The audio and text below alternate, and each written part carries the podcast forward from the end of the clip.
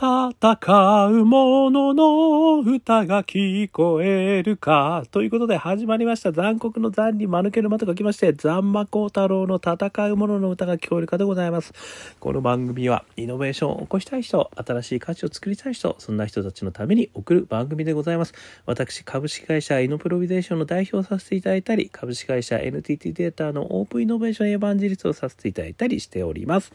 さてさて、本日2022年えー、3月8日の夜、えー、でございます。えー、実は9日にちょっとこうかけてしまってますが、8日の夜とえいうことでお話をさせていただきたいと思っております。なぜかというとですね、本日は世界女性デイということですね。えー、世界の女性、ね、国際女性デー、えー、ということですね、世界的に女性を、えー、お祝いしましょう。ね。えー、という日ということでございますので、あんまりよくわかってないんですけど、え、女性にまつわるですね、今日は話題をちょっと入れたいなというふうに思ったということでございます。でですね、本日、え、ご紹介させていただく、まずはタイトルでございますけれども、自由か死よ奴隷解放女性参政権獲得へ尽力したハリエット・タブマンさんの自由へのパッションに感動しました。という話をですね、えー、してみたく思います。えー、このハリエット・タブマンさん、あのー、新20ドル紙幣ですね。これにあの採用されたというニュース、あの少し前にですね、結構話題になったので見た方もいらっしゃると思いますけれども、えー、この方ですね、この方は何をやられた方かというとですね、あこれが2020、えー、なんかね、えー、2016年のオバマ政権の時にどうも20ドル紙幣に使用するということは決まったらしいんですけれども、えー、女性の参政権獲得100周年となる2020年に、えー、発行されることになっていたと。いうことらしいんですが、どうですね、トランプさんがですね、だからこれ、ただのポリコレだとかってコメントし、その計画を延期したとかっていう記事が載っててですね、で、バイデンさんが、えこれは特にね、え、重要だということでやるぜという話を、えー、していただいたということらしいですね。で、ちょっと振り傷今どうなってるかわかんないんですけども、そういうお話でございます。で、このタブマンさん、まあ、ハリエットさんですかね。ハリエットさん何をやったかったかというと、あの、まさに奴隷解放の投資というふうにですね、言われてるんですけれども、えー、1800年時代ですよね。あのこの頃の、まあ、アメリカですね。こちらの方はあのアフリカでこう拉致された、えー、方々ですね。この方々がその奴隷に、あのなっていたあ時代ですね。であのその孫にあたると、えー、アフリカで拉致され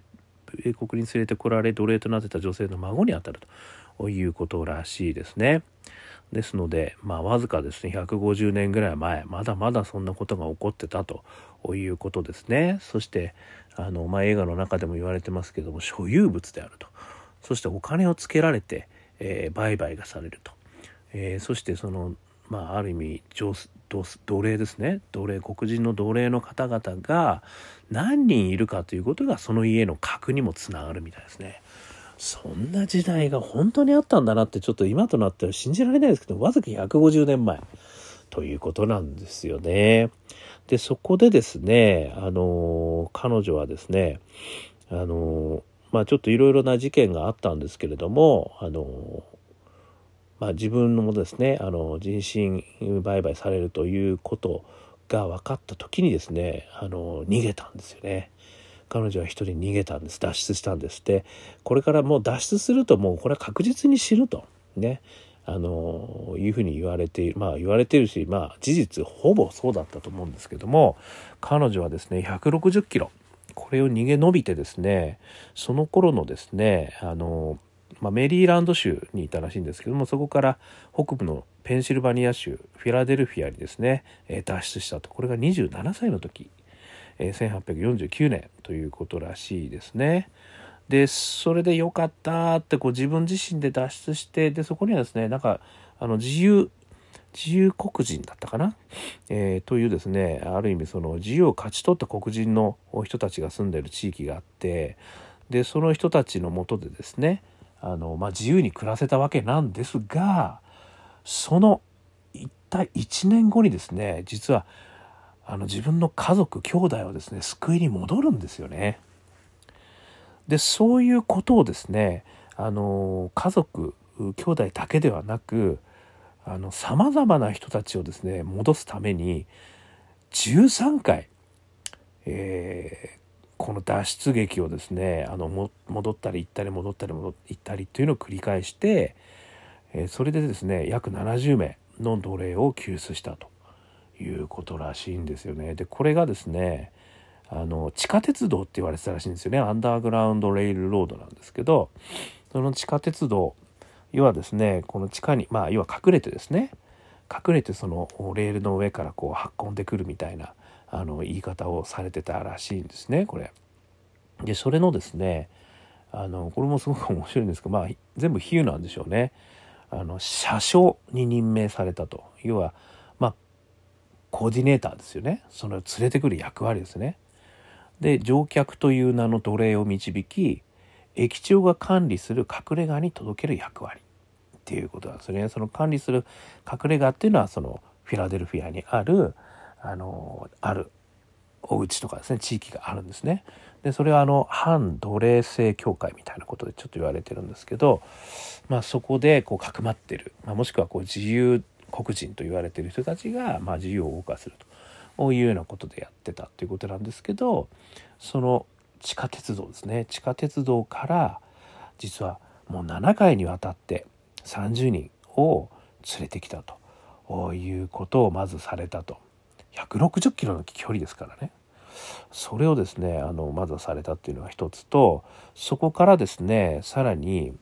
あの南北戦争が起こるんですねそこからねそこにあの、まあ、従軍してですね700名の奴隷救出を実現したって言われてるんですよ。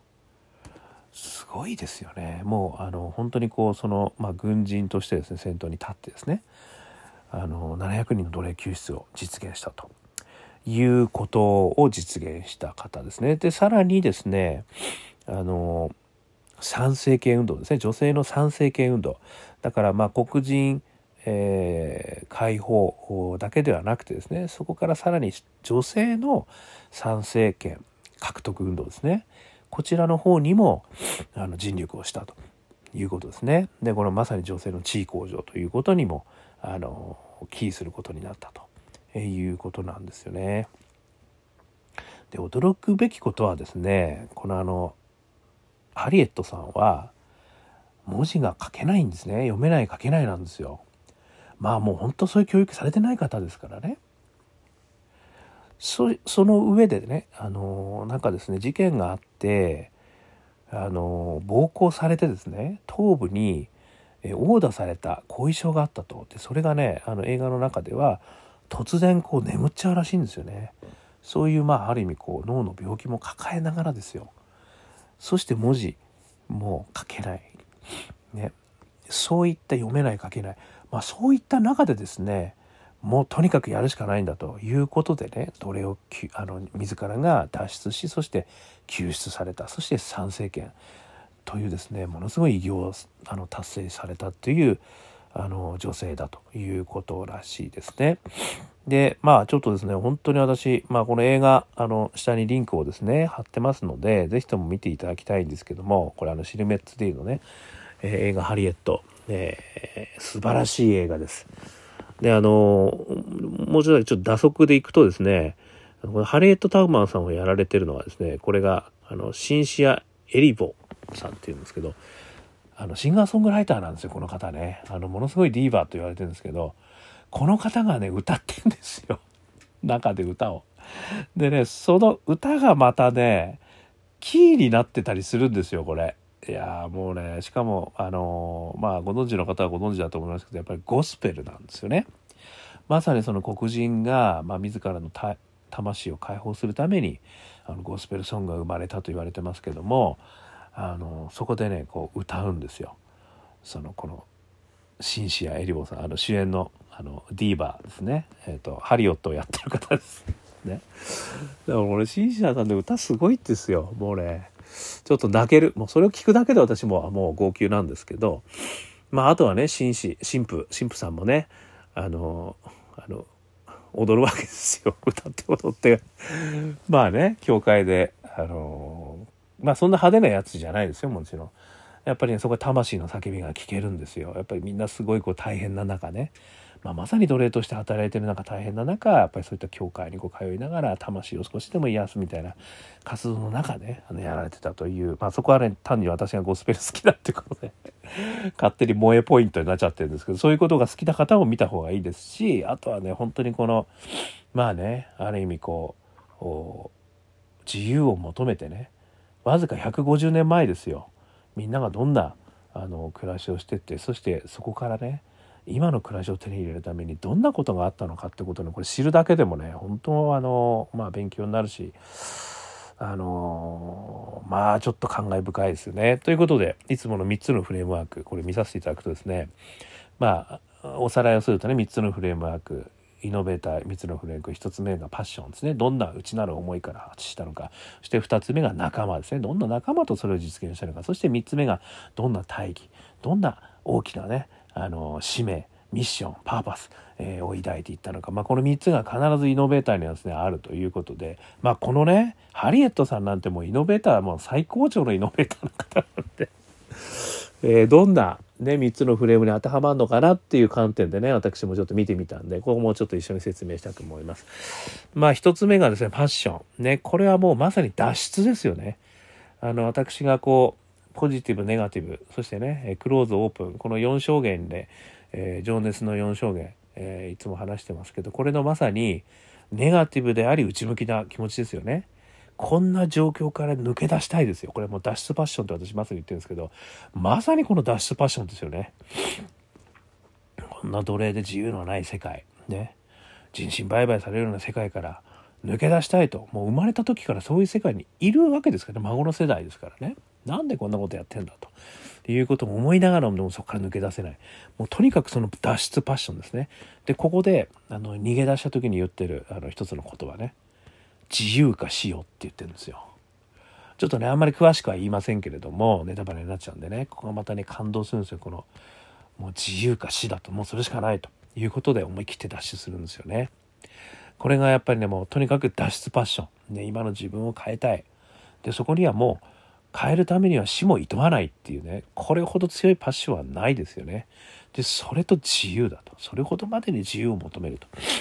いうねこれ熱いパッションがやっぱりもう全てのきっかけになったということですよね。それから2つ目の仲間なんですけれどこれもねちょっと映画を見ていただくとすごくよくわかるんですけど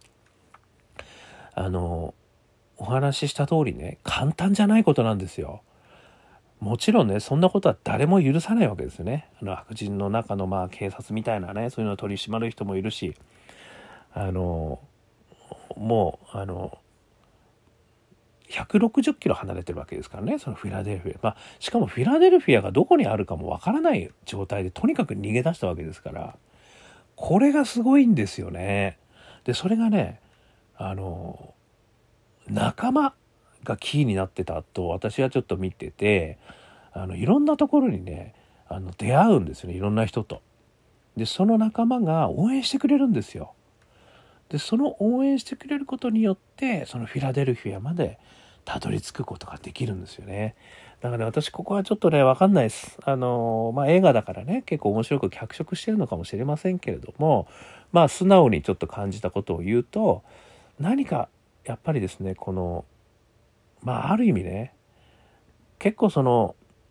ちょっとスピリチュアルなところもね少し入ってるんですよ映画の中にはね。私も別にスピリチュアルなことをあの言いたいわけじゃないんだけれども何かのこう新しいことを成し遂げようとする時にあのよく中国でしたっけ？あの天と天と地と何でしたっけ、えー、ちょっと思い出せない、うん、風だっけな？ごめんなさい。何かがついてくると何かっていうかね。いやこの周りが助けてくれるんだと。あの要は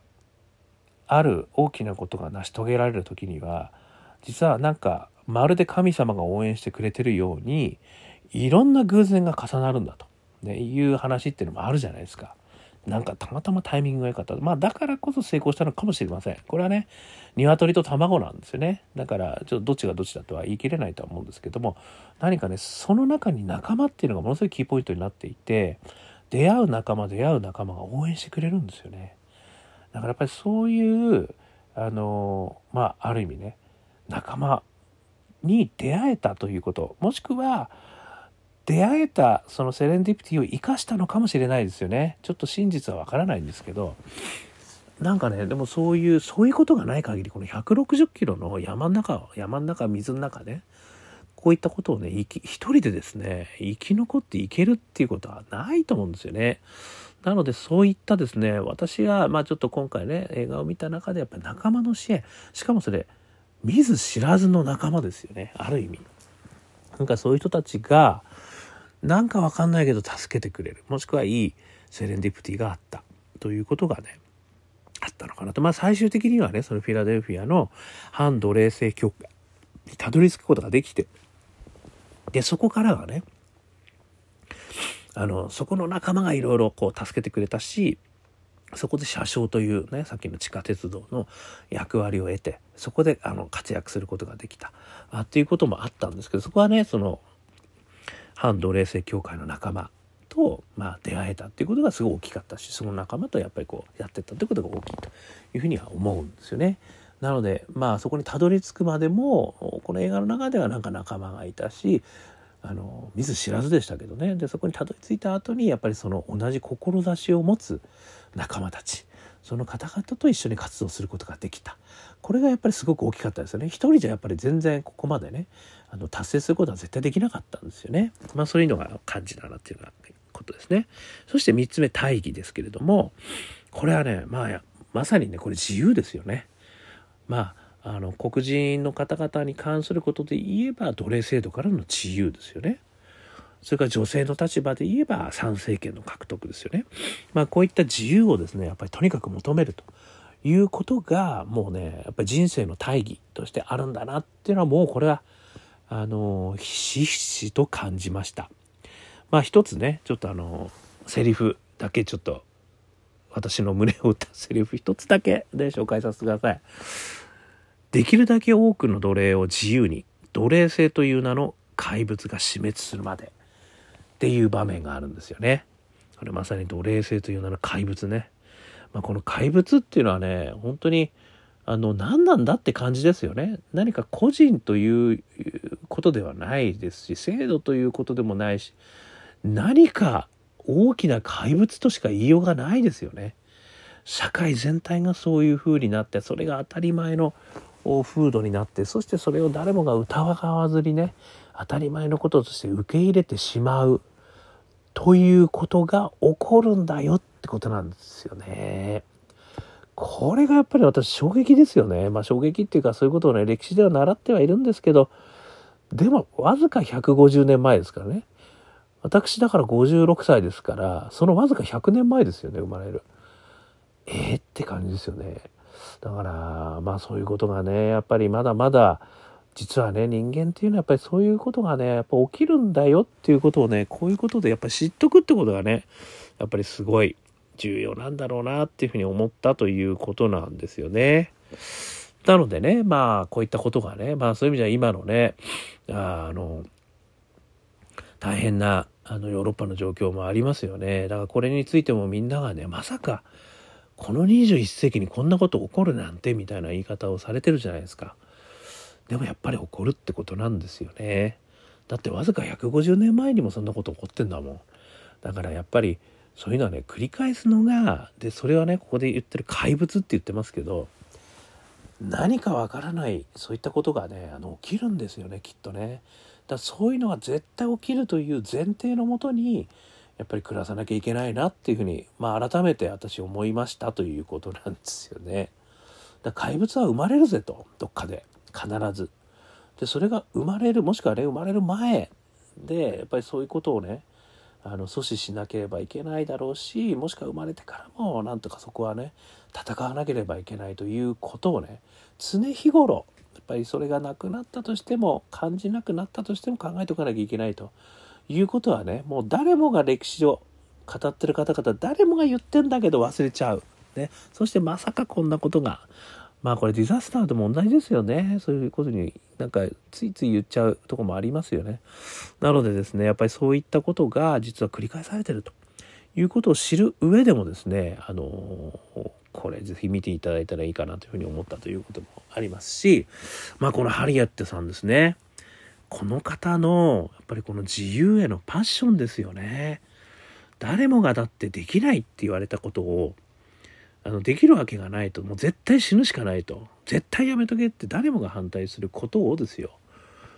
しかもねあの入念な準備をしてねそしてやってたわけじゃないっていうねまあ分かりませんけどね真実は。あの映画の中では全然そうなんですよ。もうブワー飛び出しちゃうんですよ。ね、でしかも、ね、文字も読めない。見えあの話すことはできますよもちろん。でも文字は読めないですよね。そして病気抱えてて突然あのこう眠っちゃうんですよ。ねそんな状態ですよ。でいや本当にあのよくね私お話イノベーションのお話しますできるかできないかではないなと。いやできるかできないかって考えたらそんなこと絶対できないっていう方向になるなりますよね。でもそこをねガーッともう出ちゃってでなんとかいろいろ仲間に助けてもらってそして素敵なセレンディプティを拾ってそしてそこからねいろんなことを実現していったっていうことなんでもうやるかやらないか。まさにこうなんだなっていうねちょっとね本当にまた思ってしまったってことなんですよね。やっぱりこういう方をねこう思うとですねやっぱりこう、まあ、社会を変える人たちねまあある程度ね怪物っていうのも生まれる。でそれに対してやっぱり対抗する社会を変える人たちも必要となる。でもしくはそういうことにならないようにあの常日頃ねやっぱ我々もやらなきゃいけないっていうような、ね、いろんなことをあの感じたなということでございました。まあ、もしですねこのイノベーター応援チャンネルという名前を打ってますんで、えー、何かをねやっぱり社会を変えたいというふうに思う方はですねやっぱりまずは行動する、ね、とにかく自分のその熱いパッションですよねそこにあのとにかくこう乗っかってみる。っていうこともねあのすごく大事なんじゃないかと。まあそれによってねどうなるかってこともねこれも約束できないことなんでね何とも言えないんですけどもでもやっぱり社会を変えてる人はやっぱりそういうふうにやられてる人もいると。でそういうまあたまたまねこの方は成功したのかもしれません。分かりません。他の方はねたくさん失敗した方もいらっしゃるんでしょうきっとね。でもこのエリオットさんがやったことによって社会は確実に変わったってことですよね。あ、ハリエットさんね、エリオットさんだよ。ハリエットさん。ね、ということが、非常にですね、まあ、ファーストペンギン。ね、あの、こういうことなんだなっていう、まあ、ここもにもね、やっぱり真実はあるなというふうに、あの、思いましたので、是非えー、イノベーター、もしくはね、なんか新しい価値を作りたい、もしくはね、えー、社会を変えたい。まあ、そういう意味で言うとね、情熱の源は脱出パッションから始まってますけども、それは、ある意味ねあの右上に行くリタリタパッションに結びついてますよねこのハリエットさんの場合ね。ですから脱出パッションから始まることは必ずしも悪くないよって私何回も言ってますよね内向きなネガティブな気持ちであの負けたくないと成長したいんだともしくはここから抜け出したいんだというパッションは決して悪いことじゃないでそれをいい方向に使っていくことによってですねそしてリタパッションの方に到達するということもあるんですよね。まあ、まさにあの素晴らしい事例だと思います。なので、まあ、ある意味自分の気持ちにまずは正直になってみようというところから始まるんじゃないかというふうにね、改めて思ったということでございました。ということでですね、えもしよかったら参考、これ Yahoo ニュースのですね、新20ドル紙幣に黒人女性、奴隷解放の闘士、黒人のモーセ。ね、これモーセって言われてたんですよ。懸賞金かかってたんですよ。こう奴隷をね、こうやっても解放しちゃうから。えまあこれもね、映画見ていただければいいと思います。ハリエット・タブマン氏ね。それからあの、シネマトゥデイの映画ハリオット予告編、こちらの方も貼っときますんで、もしよかったらぜひ見ていただいて、そして私は、あの、アマゾンプライムで見ましたけども、他にもね、いくつか配信、あの、多分されてるところもありますので、ぜひぜひ配信サービスでも今見ることできますので、見てみていただければというふうに思います。ということで、えー、こんなお話をさせていただきました。えー、アンカー .fm 毎日配信してますので、よかったら、えー、登録してください。えーあと Apple Music、ね、Spotify、こちらの方でも登録受け付けてます。あとはですね、えー、Facebook、Instagram、Twitter、あこの内容ね、ちょっとサマリーにして、え、送ってますんで、よかったら、もう申請していただく、シェアしていただく、いいねしていただく、コメントしていただく、えー、そうすると嬉しがりますということですね。そして、えー、アドレナリンを出したい方には、えー、我がアカペラグループ、香港ラッキーズの中年ワンダーランド、ね、中年不思議国と書いて中年ワンダーランド香港好きな運と書いて香港ラッキー。このアカペラソング。ねあの元気出ますんで、えー、一発脱出パッションで何かやりたいと思った時には中年ワンダーランド、ね、中年じゃなくても聴きます。心に響きます。ということで聞いていただけましたら。ねこれも LINE ミュージックねあのいろんなミュージックであのどこでもストリーミングされてます。ね、えー、もちろん、えー、YouTube ね Apple Spotify ね、えー、いろんなとこで Amazon ね。配信されてますので聞いてください。ということで、今日も聞いていただきましてどうもありがとうございました。それでは皆様、頑張りましょう。また明日